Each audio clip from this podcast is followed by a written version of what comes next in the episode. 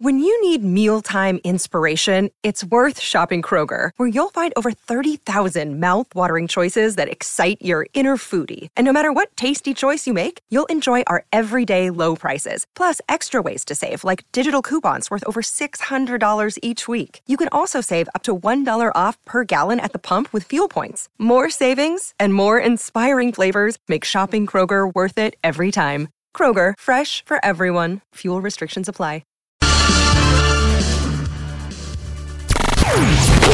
This is New York Game Day, presented by Bet three sixty-five. Whatever the sport, whatever the moment, it's never ordinary at Bet three sixty-five. Sloman's, low prices, zero sacrifices. For one hundred years, Sloman's has been a staple in home comfort. Call one eight six six oil deal. And by Nissan, you deserve a car that thrills you. And Nissan's got an exciting full line that'll put goosebumps on your goosebumps. Experience the thrill yourself. Shop your local Nissan store at Nissan dot com today.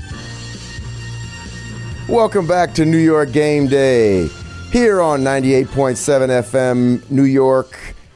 Uh, I'm Imani Toomer and joined as always by Mike Tannenbaum. Mike, how's your morning been? You been busy? Yes, sir. Good morning. How you doing, Imani? I'm doing great. I'm doing great. How do you? What, what do you? What do you? Looking at these games this weekend, which one do you think is uh, one you want to pay close attention to? Yeah, I think it's got to be Miami and uh, Buffalo, you know, two A F C teams that want to win the division. Obviously, Miami is off to this incredible start, scored seventy last week against Denver, against a very, very good uh, Buffalo Bill defense. Should be a heck of a game. Yeah, it should be. And also, another good game is going to be on Monday night. Uh, and now we're going to go to Jordan Raanan, and this is the Raanan Report uh, brought to you by Samsung Auto Mall. Jordan, uh, what's going on, man? How, what's the latest scuttlebutt over uh, uh, with the Giants? It's a big game for the Giants. They got, you know, they, they lose this one. This is an, another second primetime game at home, right? And uh, upcoming is at Miami and at Buffalo, which is on a Sunday night, the Buffalo game. So huge, a game of huge importance to the Giants season here. Again, they, they pretty much have to get, and they're going to have to do it without Andrew Thomas and almost certainly without Saquon Barkley as well. Yeah, I think that's a good place to start, Jordan. You know, a couple of weeks ago, uh, Coach Daboll came out and said, hey, you know, I'm not ruling Saquon out. And, you know, obviously he went on and he missed uh, the forty-niner game, and here we are fourteen days later. Apparently he's going to miss the Seattle game. What, what's uh, what's your thinking on his timeline? Yeah, I mean, I just wasn't going to fall for the old banana in the tailpipe, you know, a little Beverly Hills Cop reference right there. it, it, look, we've, we've every time he gets injured, Saquon Barkley, we talk about how quick a healer he is, and how you know he, he you know he, he's this magic healer, and he can come back. And Brian Daboll said it; he's feeling significantly better. You know, he's a quick healer, and I get it. Maybe he is, but he's human. And when you suffer a high ankle sprain and you play running back, it's a significant injury, because the problem when you have a high ankle sprain, Mike, I'm sure you know this very well, and you both actually do. You, the hard part is making those lateral cuts. And what is like the number one thing for a running back? Making those lateral cuts. So, yeah, we saw Saquon Barkley running on the field a little bit this week, you know, running through individual drills, but you didn't see him cutting laterally very much. And that's going to be the, the dilemma here. The original prognosis was, or timetable was three games. And I think that's kind of, you know, we're still in that range. Maybe you can get back next week. I think there's a, there's a chance, but that that's that's the realistic range. That Thursday night last week, never a chance. This week, also really not much of a chance. I didn't. I don't. As far as I'm aware, I don't think he took a team rep. So when that happens, you're not playing. Jordan, you know, there's a lot of uh, you know, the strange situations going on. You got the left tackles hurt. Uh, what's the latest on uh, on on the left tackle? Yeah, uh, he basically had a step back. We didn't want to call it a step back, but when you go out of practice and you don't feel good, and, and, and which is what happened with Andrew Thomas on Thursday, and then the next day you can't even go out and go out and, and do like you know individual drills or whatever at anything in practice. So update us on what uh, the injury is. I'm sorry to interrupt you. Yeah, yeah, he's dealing with a hamstring injury. Mm. Remember, remember the the blocked field goal? Yes, in the first game, mm-hmm. Dallas Cowboys. Well, on that play, Andrew Thomas took a long time to get up, and he hurt his hamstring on the play. Now, he trudged through it the rest of the game, right? But it probably wasn't the best idea in retrospect, because now you're talking about, he told me that actually this earlier in the week, that they told him it was an injury that for a skill position guy probably would be a four to six, four to six week injury. Now he's not a skill position guy. He doesn't have to do explosion quite the same way that, you know, a wide receiver or running back would, or cornerback, whatever. But I mean, it's still something obviously to worry about. Hamstrings are tricky. They're tough. He tried to, you know, the, the plan was to try to come back this week because he was feeling better the last couple of weeks, but uh, he went out there Thursday, had a little setback, and now, you know, the next few weeks might be in question for him as well. Brian Dibble called him week to week. And if we want to list the most indispensable Giants, I think he might be right there at the top. And not, and he's a great player. He might not be their best player, but they just cannot, you know, fill that role easily because, A, it's hard to get another left tackle. And Josh Isudu's done fine filling in on the left side, but you know, this is an offensive line that has problems anyway. They need Andrew Thomas. So he's, I mean, if he's not number one on the list of most indispensable Giants, he's in the top three. I mean, there's no doubt about it. So along those lines, Jordan, like, it just seems like this offense is struggling. No Saquon, no Andrew Thomas, which, by the way, I totally agree. You know, it's it's hard to uh, win any games without your left tackle and, you know, your best player in Saquon Barkley. But where, where does this offense turn Monday night? I think it's got to turn back to Darren Waller, right? I mean, the last game against uh, the 49ers, it, there were opportunities there to be made. And I spoke to people about it. They just, it just was one of those games where they thought they were just a little off, right? Uh, just familiarity between the two maybe kind of played a factor in that. The fact that, you know, Darren Waller is a new receiver here. Like, those kind of things where it was just off. Like, Daniel Jones admittedly missed some throws, right, to Darren Waller. Like, you maybe want Darren Waller to make that play, but it also wasn't a good throw, right? There were a couple of highs. That Waller maybe probably definitely dropped one. There was a couple other. They they just, just missed. They need those plays to be connected on because they, there's a slim margin for error with this group right now. They don't have an explosive running back at the moment. Their offensive line is uh, – I'm trying to be nice here, if you're trying to be fair, is a question mark, you know, uh, to say the least. So when the opportunities are there, they need them to be made, and they're going to need to find a way to get Jalen Hyatt involved. I was very surprised last week that they did not get Jalen Hyatt involved more. Uh, now, granted, they were on defense the whole game. They played, you know, eighty snaps on defense. They got they got to get off the field, but still, they got to find a way to use Jalen Hyatt because he's a weapon.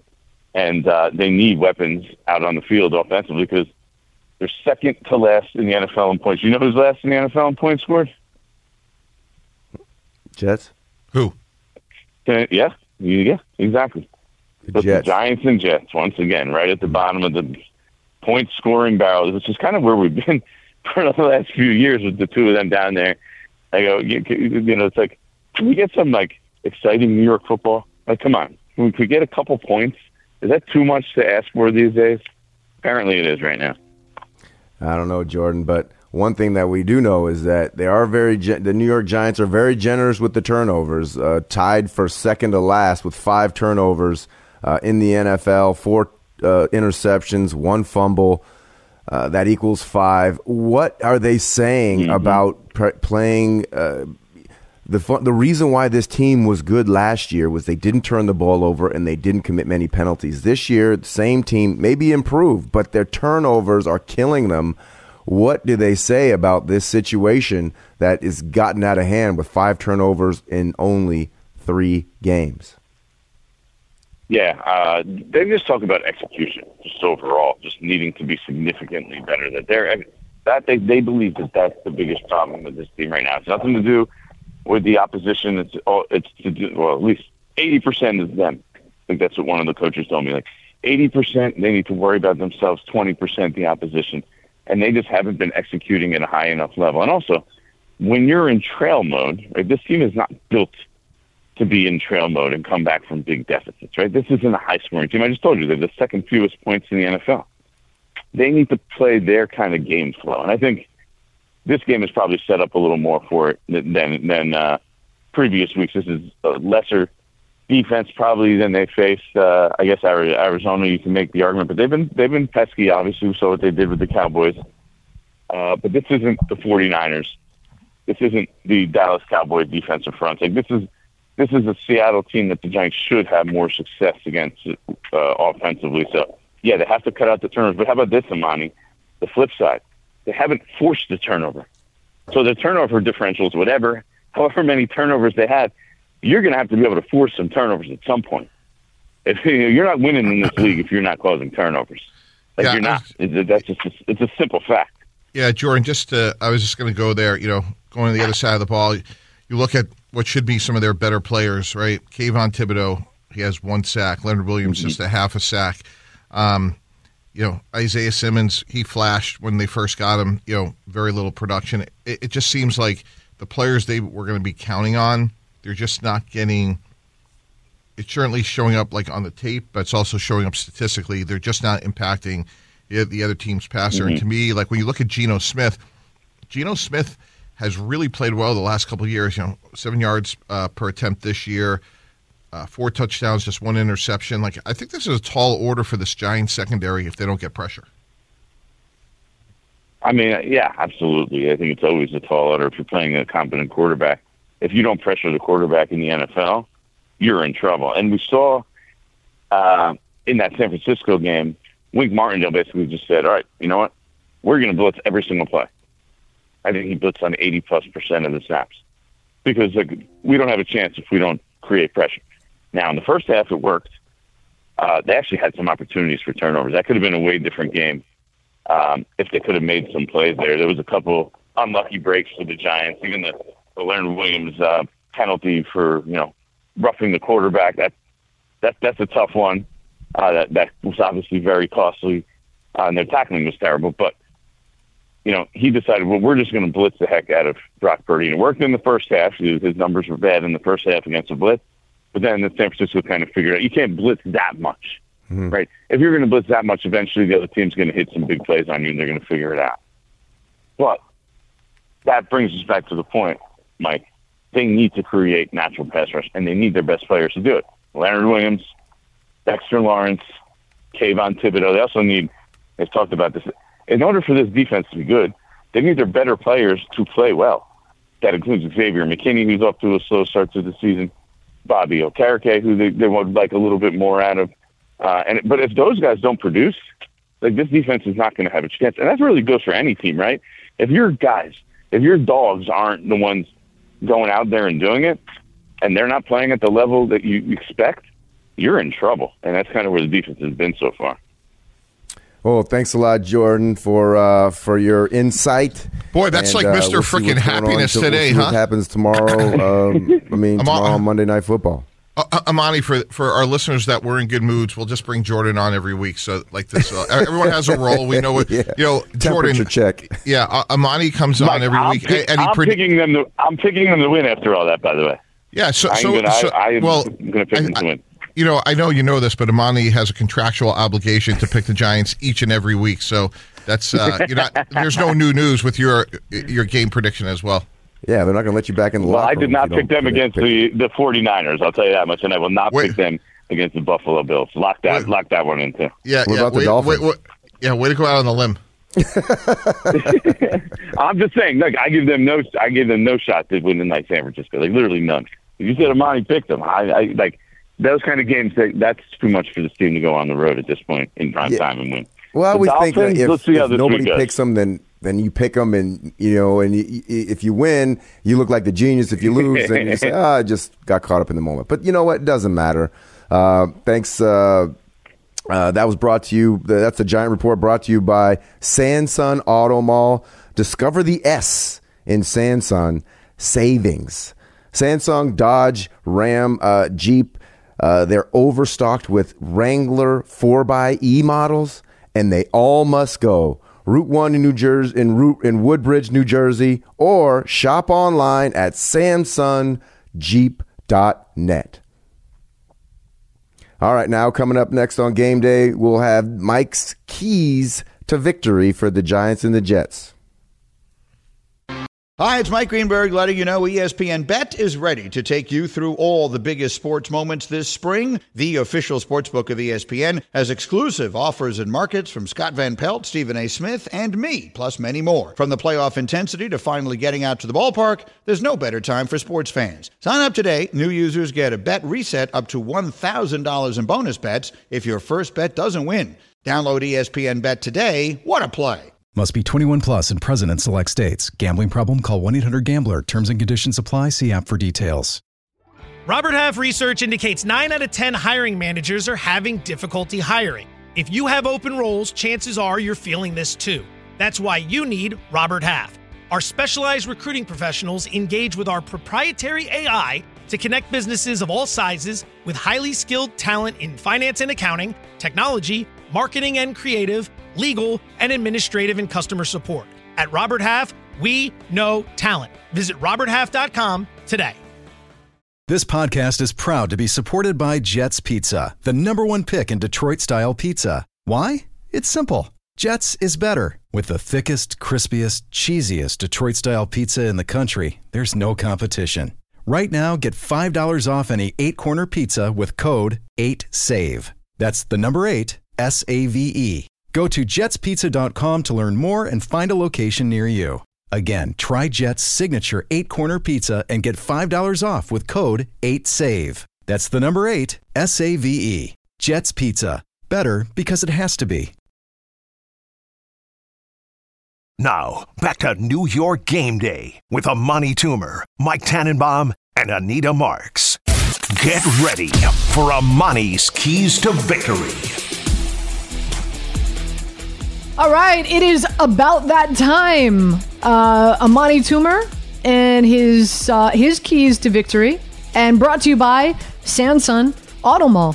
So uh, with that being said, let's start first and foremost with the game that's up tonight. That's the Jets going up against Kansas City. Uh, what what are the keys to victory? What do the Jets, you feel, absolutely positively need to do in order to pull this monumental upset, Imani? Oh, the Jets defense is going to have to be special. I mean, they talked about there being the eighty-five Bears. Let's see it. Bring it. Bring that defense. Force Patrick Mahomes into some uncomfortable situations. Uh, I think they have the mental advantage over the Kansas City Chiefs because of the fact that I hated playing against teams when I knew that there was no real chance that they would beat us. It just made you go in there and feel like you can roll out the footballs and win a game. It never works out that way. I always hated playing against teams that did not scare me on film. So that's one of the things I'm going to say. They have to, uh, they they have to find a way, this defense, to stand up and be great. All right. As for the Giants taking on the Seattle Seahawks on Monday night, another primetime game, a pick, big turnaround for uh, all those hard workers over there at MetLife Stadium uh, who work overnight to uh, to make that change from green to, to blue. Uh, big shout out to you guys. What do the Giants need to do in order to uh, to beat the Seattle Seahawks on Monday night? They need to tackle. I mean, the, the one thing about it is if they have another game where you have a, a guy like Debo Samuels, I know there's not a lot of guys like Debo Samuels, but if they can't find a way to bring guys down in the open field, you know, I, I don't know, you know, they have a lot of young players out there in that secondary, and I, I understand that Banks is a young player, but man, you got to bring him down. And, and you know, allowing the uh, the third down play where they threw a it was third and fifteen and they threw the ball behind the line of scrimmage to Debo Samuels, and he didn't just get the fifteen, he added another, he doubled down and got thirty. So those types of situations are, are backbreakers for defenses, and the fact that you just can't get off the field it and, and you get worn, worn down. They have to be able to tackle in the open field and do it consistently on a consistent basis and just play with a little bit more fire. So interesting. Both Giants and Jets offenses have struggled, but the keys to the game for both the Giants and Jets for Omani are on the defensive side. His keys to victory brought to you by infinity dot com. Uh, that's right. Discover more about the luxury and performance of an Infiniti Q X sixty crossover at infinity U S A dot com or visit your local Infiniti dealer today. It's time for Around the League, brought to you by Tullamore Dew Irish Whiskey. Mike, great to uh, hear your voice. Let's start first things first, right? We've got a game that is about to kick off in about ten minutes across the pond. It's the Jags going up against the Falcons. By the way, I like the Jags at minus three, minus two and a half, if you can find them. Obviously, this is a home away from home. Wembley, they're three and oh. Meanwhile, Atlanta, they haven't made a lot of trips across the pond. Uh, Mike, as, as a former executive, your thoughts on the N F L expanding, and it's not just in Europe, right? They're going to be playing in Mexico. They're going to be playing in Germany. Um, you know, what, what what's the business model in regard to taking the N F L on the road? Yeah, good to be with you, Anita. Um, I would say, you know, it just follows the dollars. You know, last year they had one game in Germany. Germany, the game sold out in three hours. So fast forward this year, we have two games in Germany, and there's just immense demand for our sport, which is great. It's really healthy for it. I think the big trick is going to be, you know, could you ever have a team full-time over there? And I think it's a real challenge. And, you know, I think Imani, from a former player perspective, could certainly add to this. But, you know, if the three of us were in the marketplace, we would be able to determine where and what we want to do, right? And that first word is, is consequential. If you're uh, good enough and talented enough to leave college football and play in the N F L, there's a lot of people, for whatever reasons, just simply wouldn't want to play in England. And I think at the end of the day, that's going to be outcome determinative to actually having a team there permanently, because it's just simply uh, unfair and candidly impractical to have a team there, draft a player, and then all of a sudden, hey, guess what? You got to move to London. So what I think could happen is you could potentially have like a season ticket package of, you know, whatever it is, six games, seven games, eight games. Maybe it's two with Jacksonville, um, and then a rotation. I just think it's hard-pressed to put a team over there permanently. I think it is hard-pressed, uh, but I feel like if there is an uh, economic incentive, so if you, you know, raise their cap or allow an extra – you know, cost of living bump in each player's salary, I think you'll see a lot of players try to do that. I, I, I think um, I think that's the only way you get them to do it, is, is have some sort of incentive uh, uh, addendum in the uh, uh, in the collective bargaining agreement allowing these players to make more money. So players right. who play over there in London get paid more money. Right, yeah. but, I, but I think it's more fundamental. People, they may just not want to live there. I mean, like, it, you know, regardless of, of I, you know, I personally, I wouldn't want to live there because, you know, I, I would be, I would be depressed all the time because you, you barely see the sun. So the same um, in Seattle. An, uh, exactly. I would never live. I would never live in Seattle. uh, another big storyline is the Dolphins putting seventy up on Denver. Uh, Mike, uh, embarrassing, right, for uh, for Sean Payton and that Denver team. But now, today, they're up at Orchard Park at the Ralph taking on the Buffalo Bills, and the Bills are only favored by two and a half. I think that's a knee-jerk reaction to this Dolphins team putting seventy up on Denver. Is Denver that bad, or are the Miami Dolphins just that good? I think it's a little bit of both. I think what's fascinating about today is um, Sean McDermott plays ninety-five percent uh, split safety defense nickel, and they, they have the sixth best uh, pressure rate despite only sending – four players more time than anybody else. So the motion that Miami does, Miami leads the league in, in motion, isn't going to impact Buffalo. They're going to play their zone. They're going to rush with four, and it's going to come down to who can execute better. And candidly, my biggest concern if I'm Buffalo is I'm telling Josh Allen all week, like, look, you're playing the Miami Dolphin defense. You're not playing Tyreek Hill. You're not playing Tua Tagovailoa. Just play the Buffalo Bill offense, because – what you don't want to have him do is just go, you know, what happened against the Jets where he feels like he has to go win the game on the next throw, because that leads to bad decisions. So, um, you know, credit Miami. They've done a great job. Tua, this is really remarkable. Tua's time to throw leads the league, and he's like fourth in the league in yards per attempt. It, it almost defies physics. It's uh, Mike McDaniel's doing a, a real phenomenal job this season, uh, and and is, is favored right now to win Coach of the Year. Last one for you in regard to around the league. Imani, got to make it quick, and that is the Bears. So Justin Fields comes out earlier in the week, was asked a question. It sounded, seemed like, I say he did throw his coaches under the bus. He then asked the P R department, hey, I want to talk to, I want to go back. I want to talk to the media. I want to explain I was not throwing my coaches under the bus. Now shelf that. That happened earlier in the week. And then just yesterday, uh, the media is talking to uh, Claypool. Asked Claypool, do you feel that the reason that your your stats and your numbers and your your lack of success is because of, of the offensive play calls that are coming in and the coaches? And he candidly said yes. Well, he's being benched today. He's not starting. He's not playing for the Bears, and yeah. they're getting ready to take on the Denver Broncos. Those wide uh, receivers, they always have something to say. Those divas, those divas. It's okay when the you're, quarterback you're, says he has another opportunity to go and finish, uh, fix it. The receiver, they just put him on the bench. But you remember, Claypool has a history of this. Remember, he, you know, that's what got him out of Pittsburgh, uh, him popping off to the media. So this is kind of par for the course when you get uh, a guy like Clay, uh, Chase Claypool. One last one, since we do have some time here, uh, Mike. Rookie quarterbacks, C J Stroud has not thrown one interception yet in three games. Granted, he's taking on the Pittsburgh Steelers today. We'll see if that changes. I know Bryce Young didn't play last week, but we've got a solid sample size. And Anthony Richardson didn't play last week because of the concussion. But again, a solid sample size. Based on the rookie performance of the quarterbacks so far this season, who has impressed you the most? Yeah, I think that's pretty obvious. It has to be C J Stroud. Three games, nine hundred six yards.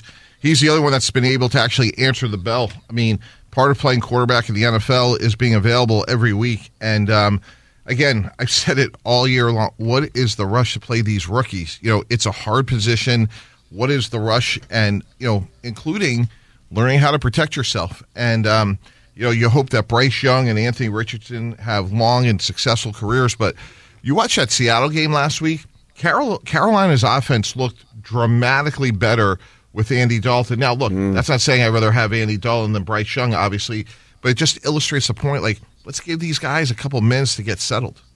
The exact same Absolutely. thing with Colt, with the Colts when you're talking about um, Hunter uh, Gardner Minshew. Uh, Minshew. Gardner Minshew. Be- beating, Minshew beating the Baltimore Ravens. Again, guys, Rap League brought to you by Tullamore Dew Irish Whiskey, the original triple blended, triple distilled, triple cast matured Irish whiskey. Make sure to grab a Tullamore Dew during today's action, and, remi- and, and a reminder, and remember, when it's Tully time, uh, it's game time. So make sure you do that. We got Rich Cimini, who covers the Jets, who's going to be joining us next. Again, big news. Not only is Taylor Swift going to be in the in, in the stands, in the suite, but also uh, reports are Aaron Rodgers is going to be on the sideline uh, being Zach Wilson's cheerleader. Will that make a difference? We'll hear from Rich Cimini next, right here on ninety-eight point seven E S P N. Now, back to New York game day with Imani Toomer, Mike Tannenbaum, and Anita Marks. Welcome back to Game Day here on ninety-eight point seven F M E S P N New York. And now it's time for the Rich Cimini Report, excuse me, brought to you by London Jewelers. Hey, Rich, how you doing? Good morning. Thanks for, good to be with you guys again. Good to have, got a big game tonight. Yeah, big game tonight. Everybody's talking about Zach Wilson. Everybody's talking about the offense. But let's get into this defense. The fact that they, you know, said that they were going to be the eighty-five Bears, and they have not been. Uh, what is the defense going to have to do to kind of hold their end of the bargain while they're trying to figure it out what's going on uh, on the offensive side of the ball? Uh, you're exactly right. I mean, clearly they have not been anything close to the eighty-five Bears. I think they've done a, a good job in two out of the three games, but with the Dallas game being the exception, but not good enough, obviously. I know they hold themselves to a higher standard. And I think, you know, I was talking to D J Reed about this the other day, and, you know, I had heard there's some tension on the defense and, you know, just because of the lack of productivity out of the quarterback position. And I asked him about frustration. And he goes, I wouldn't use the word frustration. He goes, but, uh, you know, we do need to be a complimentary football team, which is another way of saying, yeah, we need more offense to help us out to be to be a dominant defense. And I thought those were really interesting comments, which I wrote about this morning. Um, but, yeah, so it's going to take a lot tonight. Obviously, Mahomes is incredible. Uh, in their last thirty-two games, the Chiefs have been held only uh, under twenty twice out of those thirty-two games. So they're going to put up points. I think the Jets have to try to limit the explosive plays. Travis Kelce is going to be a huge challenge for the Jets. He, he's just incredible over the middle between the hashes. I don't know how the Jets are going to cover him. You know, there's been some talk that maybe they would use Sauce Gardner on him just because of Sauce's size to deal with Kelce. That'll be one of the uh, things to watch tonight. Hey, Rich, uh, I'd like to air some grievances here. You know, I feel like we're a little bit of Seinfeld. And, you know, you, you hear a lot okay. about you hear a lot about how, uh, well, Aaron Rodgers will be back on the sidelines or he could help calm down Zach Wilson. Like, that is a million miles away from any responsibility that Aaron Rodgers has. Aaron Rodgers' job is to play the quarterback position, and in this case, unfortunately, you know, get healthy. And it's the coach's job to get the players ready to go. And so much has been made of like, oh, well, he'll be better because, you know, Aaron Rodgers is back. Like, I, I think that's absurd. I really do. Like, that's why you have coaches. Um, and yeah. to me, like, all this narrative out there about how he can help, I think is, is, is complete B S. I, I've been there, and that's just not true. Like, do you want leadership from your players? Yeah, of course you do. But Aaron Rodgers isn't in charge of getting Zach Wilson ready. That's that's the coach's job. Yeah, Mike, we actually agreed on something here. So uh, you're, pre- you're preaching to the choir on that.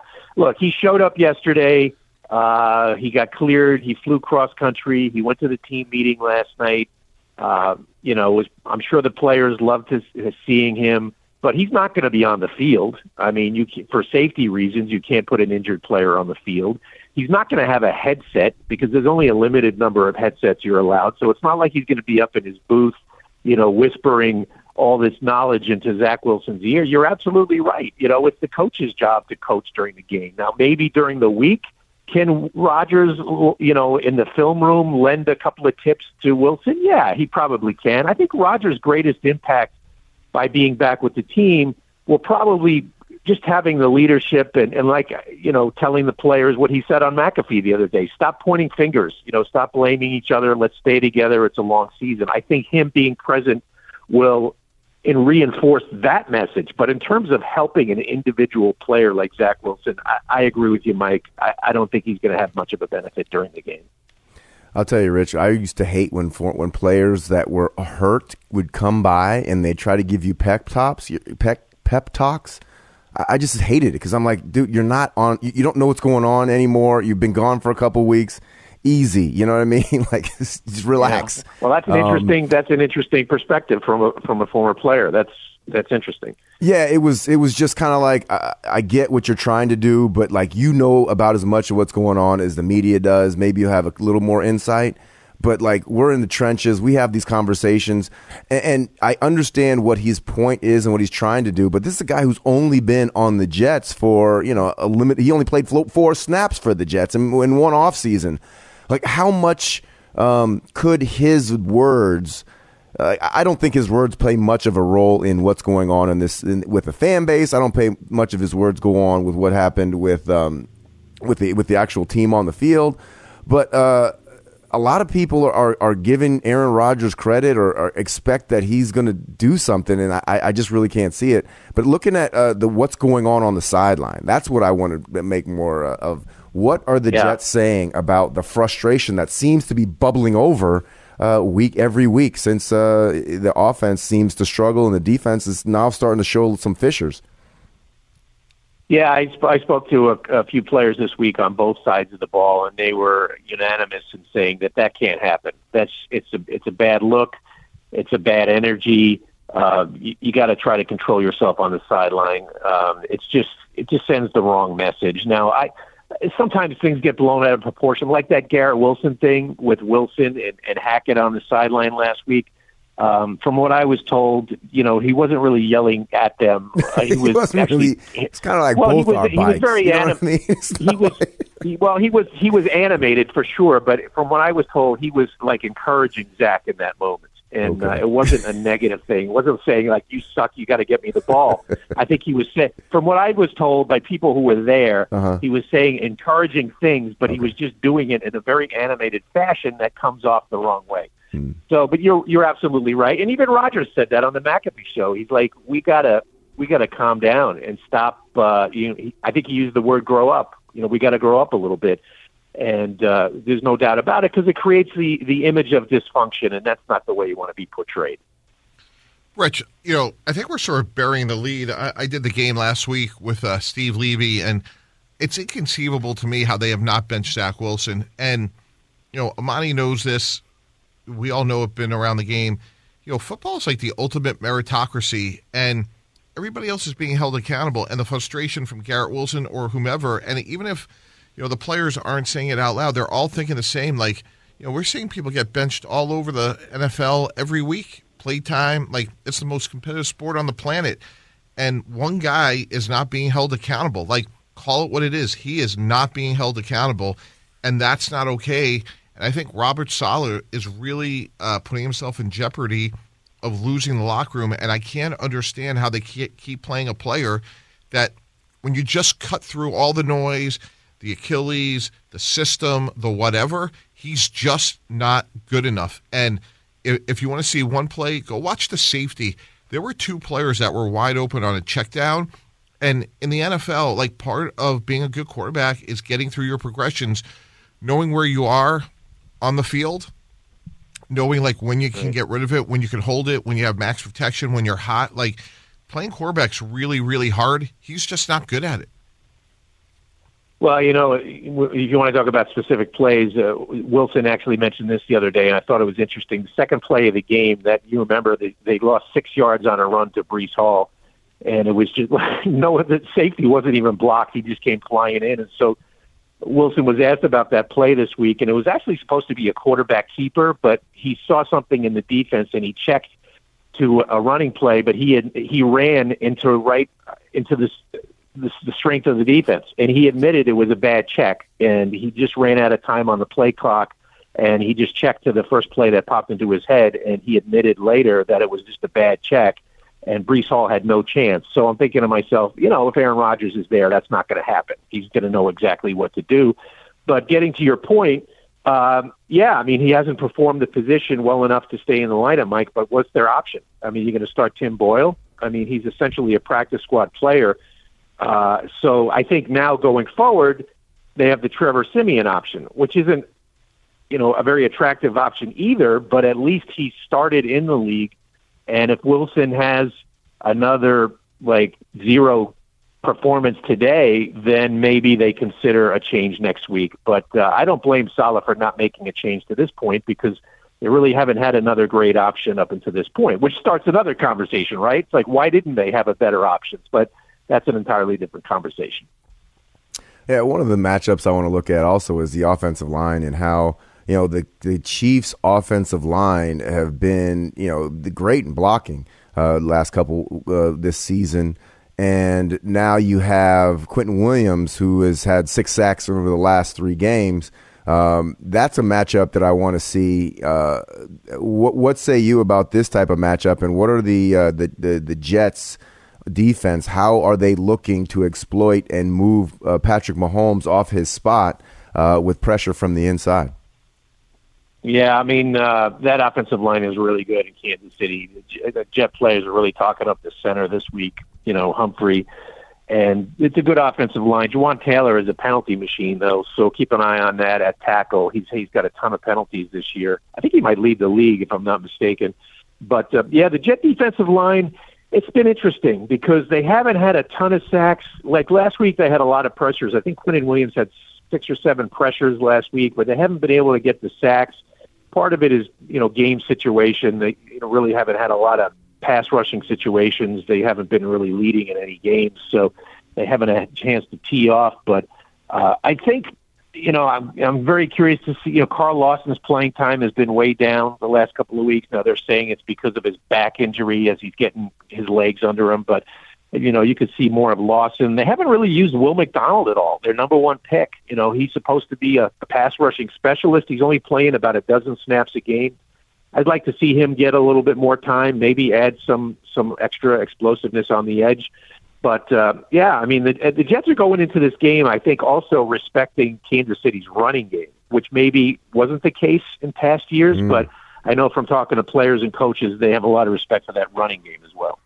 Isaiah Pacheco, yeah. No, I said that they had six sacks all season. I'm sorry, they have. Quinnen had six sacks. No, he hasn't. Had, he's looking for his first uh, his first sack. He's uh, the the team, the Jets have six sacks, so that's kind of yeah. What Quinn, I, I know Quinnen up about. Um, yeah. But, uh, so looking at this, um, you know, talking about stopping the run, talking about Isaiah Pacheco. Uh, what are some of the things that they have uh, that they've been talking about besides how good the center is? Uh, and then, you know, you also have Patrick Mahomes and Kelce. What are some of their keys to they that that, that the Jets think that they're going to need to to try and slow down this high-powered offense? One of the interesting matchups, uh, Monty, the Jets, we know they're a zone defense, basically. They play zone about sixty-five percent of the time, and they're really good at it. They're actually the number one over the last year plus. You know, they've held teams to the lowest quarterback rating in the league with their zone defense. But here you have Patrick Mahomes. He's the number one quarterback in the league when facing zone defenses. So it's strength on strength. Uh, I don't think Kansas City has great receivers. I don't think that's exactly an earth-shattering statement. It's Kelce that's the problem. So how are you going to cover Kelce? I think that has to be the number one priority. You want to try to, like Belichick always does, he always takes away the other team's top weapon. Well, how are the Jets going to take away Travis Kelce? You know, I wouldn't be surprised if in, in red zone situations you see Gardner on, on Kelce. You may recall in the Baltimore game last year, they used Gardner on uh, Andrews, the tight end for Baltimore, in the red zone. And it worked. He did a really good job on, on Mark Andrews. So I think I uh, wouldn't be surprised if you see some uh, Gardner and Kelce, which would be a great matchup. But, Rich, at the end of the day, like, you know, last week, like it seemed like with the weather, uh, the way New England's been playing on offense, it was going to be a, a low-scoring game, and, you know, that's what it was. But I just don't see a scenario. How, how do the Jets win this game? Uh, well, I, you know, obviously I'm picking the Chiefs in this game. I mean, their defense is just going to have to play lights out. And the thing is, it's going to have to be, they need takeaways. I mean, they, in the last eleven games, the Jets have gone eight games without getting a takeaway in the last eleven games, going back to last year. I mean, they're going to have to get multiple takeaways in this game. They're going to have to just get more possessions. And so that means getting more pressure on the quarterback, maybe, uh, you know, being more disruptive, because if they don't steal the ball a couple of times, they're not going to win the game. And so that's how you do it. And the other way you do it is you're just going to have to get this running game uh, going. We haven't even talked about that. Breece Hall and Dalvin Cook last week shut down again. The last two weeks with their running game has just been abysmal. And uh, those would be the two ways they can do it, by tro- controlling the clock with the running game and also getting the, getting the ball away from them on defense. Yeah, defensive tackle Chris Jones is another uh, thing that the Jets are going to have to deal with. Um, what are what have they been talking about on ways to try and slow him down from just totally destroying the uh, Jets' running game, the Jets' uh, passing game, the Jets' whole the entire offense? Yeah, he's. You know, he and Quinnen Williams are two of the best defensive tackles in the league. They're actually pretty good friends. They work out together in the offseason, and I know Quinnen uh, gives Chris Jones a lot of credit for what he's been able to do in his career. But, you know, now they got to block the guy, and, you know, the Jet offensive line in terms of run blocking has been poor the last couple of games. So it's going to be on that interior. You know, you got McGovern at center. You know, you got rookie Tippmann at right guard, who is going to see a lot of Chris Jones, I would suspect. So that's a that's a major, major issue for the Jets, um, you know, with Tippmann there. Um, so it's it's going to be tough. It's going to be really tough. I, I'd feel more comfortable if uh, Elijah Vera Tucker were playing guard, but, you know, they reconfigured their offensive line last week, and I think it's going to be the same this week. So it's Tippmann and Tomlinson at guard, and Tomlinson hasn't had a great year either, so th- it's going to be a massive help. So they're going to probably have to do some double teaming there for sure, and hope their tackles, Becton and Vera Tucker, can hold up, uh, you know, in man-to-man.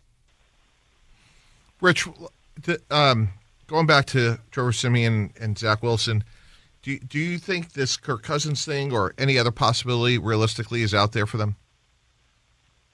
From from what I've been told, Mike, I, I don't think so. They're not even thinking of that right now, and I know Jet fans are probably, heads are probably exploding when they hear that, but, you know, they've, you know, there's issues, you know, there's compensation. And right now, I wrote about this this morning, the Jets don't have total control of their number one pick next year because of the Rodgers trade. So Um, that's still like it's a conditional situation, and they'd have to do some contingencies if they were to trade that pick.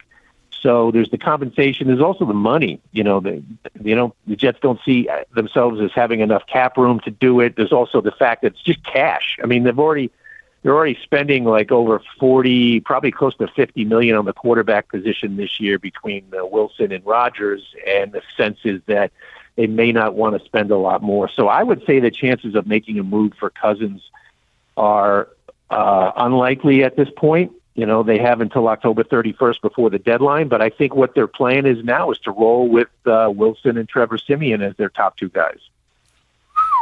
Wow, that's that's a, that's a, that's a grim. Yeah, I mean it's it's Oof. it's grim, and it, but isn't like what's out there right now. You know, there's not there's not a lot out there. Kaepernick, and I don't think that.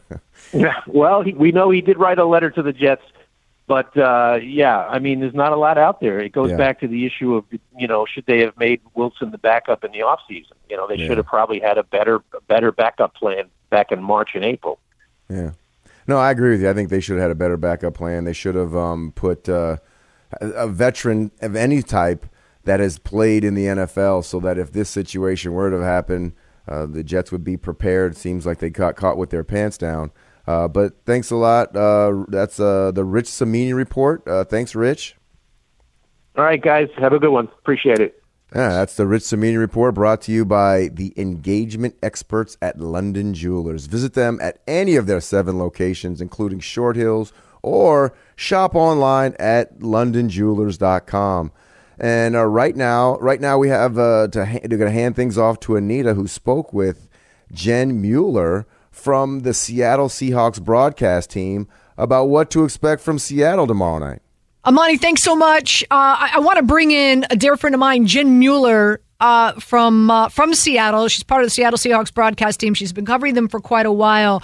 Uh, just to give us a little sneak peek, a preview heading into Monday night. So, Jen, first things first, uh, you know, the Seattle Seahawks team is uh, pretty damn good, right? Let's start focusing on their defense and the fact that they're getting Jamal Adams back this week. Yeah, and that run defense, boy, that was that was a mess last year. Mm-hmm. I, that was that was the thing that they went into the offseason wanting to fix. Bringing Bobby Wagner back helps, and now having Jamal Adams back there as a short tackler and as a guy who hasn't hit anybody in thirteen months, um, I can tell you he is juiced up to do that on Monday night.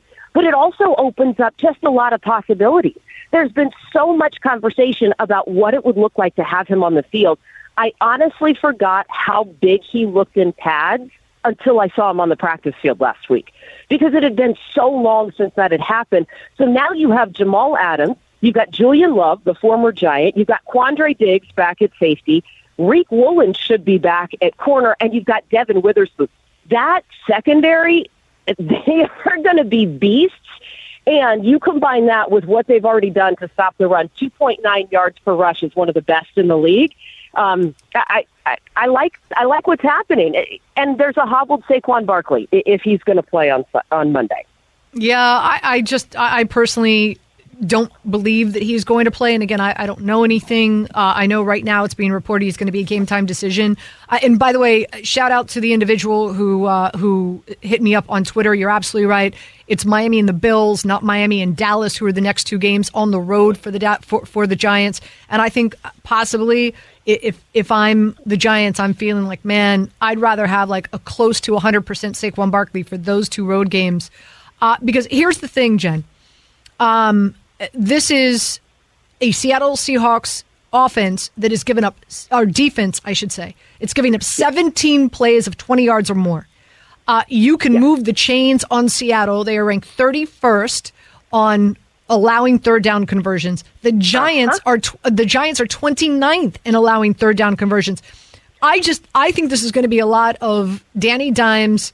Um, gripping it and ripping it. I think we're going to see a lot of passing. I think they're going to try to get these these you know long explosive passing plays. I think we're going to see Jalen Hyatt in the game. I like the over here. I like the over of forty-seven. I think a lot of points are going to be put up in this game on Monday night. What say you? Yeah, I think so. I, but I would also say, like, those explosive plays. Now, imagine what happens if you're playing a heavy nickel package and you've got Jamal Adams in there. I, I think that that makes a little bit of a difference there. Some of those yards and explosives for the Seahawks, it's a little bit deceiving. The Rams just tore them up on week one, and then you've had teams having to play catch-up or, you know, Detroit, that's just a shootout, and it's just a little bit different feel. But you're right. They have been terrible on third down. Unless they can solve that problem, there's going to be points on the board, and somebody is going to have to make some stops late. Again, that's where I like having Jamal Adams back there because you just don't know where he's going to be coming from. Uh, before we let you go, uh, let's let's look big picture here in regard to uh, the Seattle Seahawks division. I actually, Jen, yep. I, I actually picked Seattle to win the division over the 49ers, uh, and, and I think, you know, it's going to become tough sledding for them.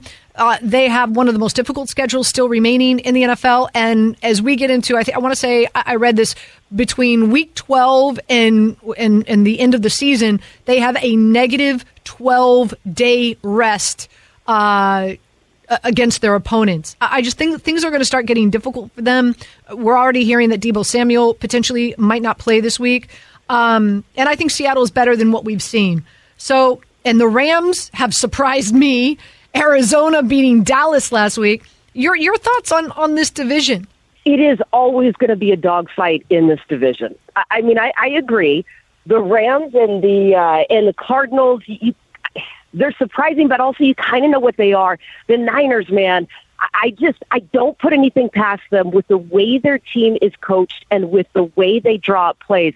Anytime you play the Rams and the Niners, I, I mean, that's just, oh, man, it, it's frustrating because the teams know each other so well. They are so well coached, and the play designs, they're just really hard to stop. I think it could actually favor Seattle that, you know, you're playing those teams later.